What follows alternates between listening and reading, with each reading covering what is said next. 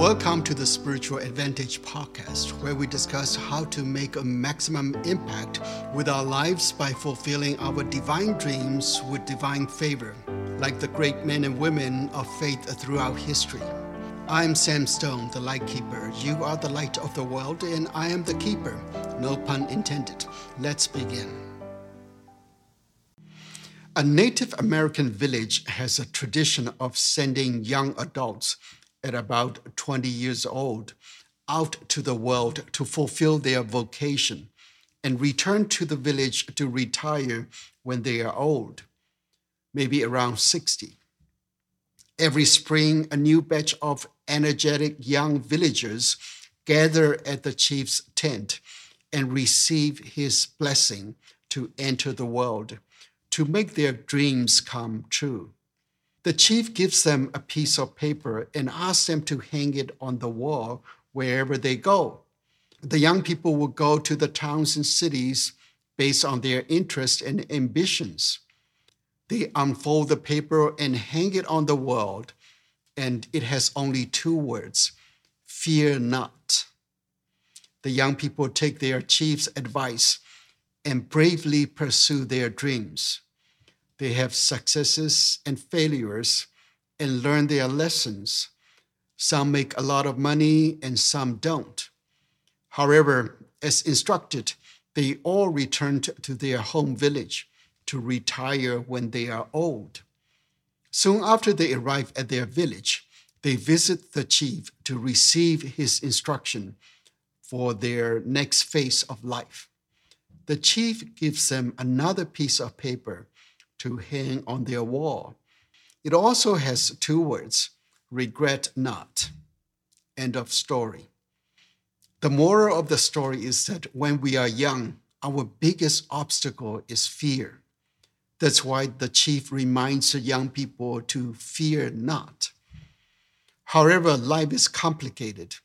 When we get old, many people regret the mistakes they have made and the risk they failed to take consciously or unconsciously, they spend the rest of their life guilt ridden. Since we cannot change the past, the chief charges them with two words regret not. The problem is, how do you regret not? It's easier said than done. You cannot just sweep your guilt under the rug as if they had never happened. According to psychology, suppressed memories can harm your mental and emotional health. We cannot just brush off the past. As I'm now approaching 60, sometimes I review my life and ask myself to see if I have any regret about life. Of course, like everyone, I've done many regretful things. To err is human. And last time I checked, I'm human. The good news is, as Christians, we are forgiven people, and we can live a genuine regret not life without having to sweep our guilt under the rug because Jesus has paid the price for us on the cross. I also enjoy seeing many people among Christians who have peace like a river, love like an ocean, and joy like a fountain. They live a regret not life without getting haunted by their past. In fact, if I were the chief, I would not give two pieces of paper to them, but just one piece. I will give them all regret not from the very beginning because it will stimulate more profound wisdom and lift them to a higher level of consciousness. They will make better decisions so that they will regret not. Jesus reveals to us that our regret not life is enriched by the friends we make, particularly eternal friends, literally best friends forever. In today's scripture lesson, Jesus shows us two ways to handle regrets the way of the children of this age and the way of the children of light. The children of this age make transactional friends, but the children of light make transformational friends. Jesus wants us to make transformational friends, that will last for eternity. They will be your BFFs, best friends forever. So let's begin. Hi, in case we haven't met yet, I'm Sam Stone, the light keeper. You are the light of the world, and I'm the keeper. No pun intended. It's my calling to help you shine your brightest so that God is glorified in you and you are satisfied in God. The scripture lesson today is from the Gospel according to Luke chapter 16, 1 to 13. Listen to the word of the Lord. Then Jesus said to the disciples, There was a rich man who had a manager, and charges were brought to him that this man was squandering his property. So he summoned him and said to him, What is this that I hear about you? Give me an accounting of your management, because you cannot be my manager any longer. Then the manager said to himself, What will I do now that my master is taking the position away from me? I'm not strong enough to dig, and I'm ashamed to beg. I've decided what to do so that when I'm dismissed as manager, people may welcome me into their homes. So, summoning his master's debtors one by one, he asked the first, How much do you owe my master? He answered, A hundred jug of olive oil. He said to them, Take your bill, sit down quickly, and make it fifty. Then he asked another, And how much do you owe? He replied, A hundred containers of wheat. He said to them, Take your bill and make it 80. And his master commended the dishonest manager because he had acted shrewdly. For the children of this age are more shrewd in dealing with their own generation than are the children of light. And I tell you, make friends for yourself by means of dishonest wealth, so that when it is gone, they may welcome you into the eternal homes. Whoever is faithful in a very little is faithful also in much, and whoever is dishonest in a very little is dishonest also in much. If then you have not been faithful with the dishonest wealth, who will entrust you the true riches? And if you have not been faithful with what belongs to another, who will give you what is your own? No slave can serve two masters, for a slave will either hate the one who loves the other, or be devoted to the one and despise the other. You cannot serve God and wealth. Luke 16, 1 to 13. This is the word of the Lord. Thanks be to God. Scholars claim this parable to be the most difficult to interpret because it's about a dishonest manager, and Jesus sets him up as an example. The beauty of Jesus' parables is that he tries to shock us uh, to the senses through exaggerations, contradictions, and paradoxes. His purpose is to raise our consciousness and spiritual maturity. Jesus' parables are much better than Zen koans because they have eternal values. This parable uniquely throws us off balance to the extreme. Jesus began by saying, There was a rich man who had a manager, and charges were brought to him that this man was squandering his property. So he summoned him and said to him, What is this that I hear about you? Give me an accounting of your management, because you cannot be my manager any longer verse 1 and 2. In this parable, the rich man represents our own conscience, our inner boss, so to speak. The manager is ourselves. Since we were young, we have been taught to be honest, conscientious, and ethical. But as we grow older, we find ourselves breaking the rules here and there sometimes inevitably and sometimes intentionally. We all know life is messy, and it's not easy to make a living without breaking some rules or making some enemies. How many of you always drive within the speed limit? If you use the latest GPS device or Google Maps, it will warn you if there is a police vehicle waiting ahead of you. It will announce there's a speed trap ahead. The existence of such features assumes most people go over the speed limit. With better made cars today, it's hard not to exceed the speed limit. And we can safely do that, but it's illegal. We find it not harmful to break the laws here and there, but we all have an inner boss, our own conscience, debiting our moral bank account each time we tell a lie or break a rule. Sooner or later, all the wrong things we have done and the right things we failed to do become heavier and heavier in our conscience. And at some point, it becomes unbearable. The Bible says no one is righteous, not even one. Romans 3:10. The dishonest manager has reached the breaking point, facing an existential crisis. His inner boss is about to fire him. Jesus continues, then the manager said to himself, What will I do now that my master is taking the position away from me? I'm not strong enough to dig and I'm ashamed to beg. Verse 3. This verse reveals he's too old to start over and he has to live the rest of his life with guilt and regrets. Advising him to regret not doesn't cut it. Except for a few psychopaths and sociopaths in this world, no one can live in denial for long. We all need redemption.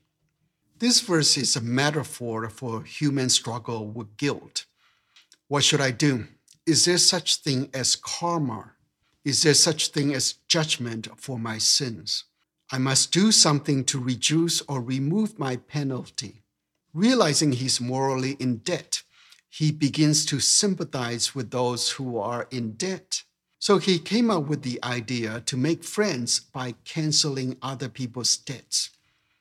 The terms debt and sin are synonymous in the Hebrew scripture. So canceling debt is equivalent to forgiving sin. He says, I've decided what to do so that when I'm dismissed as manager, people may welcome me into their homes. Verse 4. He then reviews the account of the debtors and cancels a percentage of their debts within his authority. According to the Levitical law, a manager or a broker can legally cancel a partial debt, mostly from his own commission. As a result, he makes some friends who may take care of him on his rainy days. Notice that he has no authority to cancel the entire debt. It says, and his master commended the dishonest manager because he had acted shrewdly. Verse 8. Here you see why the master is his own conscience, his inner boss. It's his inner boss that is proud of his smart solution. In other words, his charitable deeds have bandaged his bleeding conscience. Then Jesus said, For the children of this age are more shrewd in dealing with their own generation than are the children of light. Verse 8b. Here, Jesus distinguishes two types of people the children of this age and the children of light. Jesus describes his disciples or the believers as the children of light because he said, You are the light of the world. We are the children of light. The children of this age are everyone else out there, or the non believers. Jesus is saying that the non believers are, in this case, smarter than the believers in dealing with their own kind. What does it mean? The non believers don't have a solution for their guilt because they don't have anyone to forgive them. They don't have a redeemer who would pay the price for their sins. So they try to redeem themselves by karma exchange. I scratch your back and you scratch mine. The charity deeds done by the non believers are mostly transactional because they expect what goes around comes around, or at least pay it forward. That's what most religions teach. Do good deeds to accumulate good karma so that it will come around to repay you later in life. We know it's not a permanent solution, but at least it reduces the itch and ease the pain. It puts a bandage on their conscience. It's like treating the symptoms without uprooting the sickness. Even though they cannot achieve the regret not state this way, they can at least attain the regret less or regret lesser state. Jesus says they are smarter than us because we are complacent and indifferent. As forgiven people, we are not as motivated as this dishonest manager who sympathizes with the debtors. Since we are no longer in debt, we don't know how the debtors feel and become indifferent. We are like the elder brother who doesn't sympathize with the tears of the prodigal son. Or we are like the Pharisees and scribes who don't sympathize with the tax collectors and sinners. But the Father does, but Jesus does. Not only are we forgiven, we have also been given the authority to forgive sin. Unlike the manager who could only cancel a partial debt, we are authorized to forgive the entire debt. Jesus said, If you forgive the sin of any, they are forgiven them. If you retain the sins of any, they are retained. John 20, 23. Jesus wants us to sympathize with the debtors or sinners, and he has given us godlike authority to set them free so that they too can live a regret not life. So Jesus urges us, and I tell you, make friends for yourself by means of dishonest wealth, so that when it is gone, they may welcome you into the eternal home verse 9. What's disturbing in this verse is the term dishonest wealth, as if our wealth is earned dishonestly. I know it's a hard pill to swallow, but hold that thought for a moment because Jesus explains it later. Here, Jesus wants you to make eternal friends by canceling their entire debts at Jesus' cost. But it will also cost us some investment of time, treasure, and talent. By doing so, not only will they share a life of regret not with us, they will become our friends for eternity. So when you go to heaven, these friends will welcome you to their eternal home. They are your BFFs, best friends forever. Jesus also wants us to have a sense of urgency, like the manager trying to redeem himself from his crisis. The manager canceled people's debt to save his rear end because his pants were on fire. In the same way, Jesus wants you to feel the same level of urgency and forgive their sins as if your life depended on it. Then Jesus explains why we should not withhold our worldly wealth but use them to win friends and influence people for the kingdom. He says, Whoever is faithful in very little is faithful also in much, and whoever is dishonest in very little is dishonest also in much. If then you have not been faithful with the dishonest wealth, who will entrust to you the true riches? Verse 10 and 11. At a glance, it seems Jesus is telling us to be faithful in very little so that we can be in charge of more. But based on the context, he is saying that breaking a small rule equals to breaking big rules. If we have broken a rule during our path to wealth, all our wealth becomes dishonest. You might argue that your wealth is clean, but are you sure? Have you checked uh, with your investment agent to ensure you have no stake in any company that may have done business unethically? Whether we have investment or not, if we check carefully, we are all directly or indirectly involved with the money from questionable sources. Jesus concludes the passage by saying, No slave can serve two masters, for a slave will either hate the one and love the other, or be devoted to the one and despise the other. You cannot serve God and wealth. Verse 13.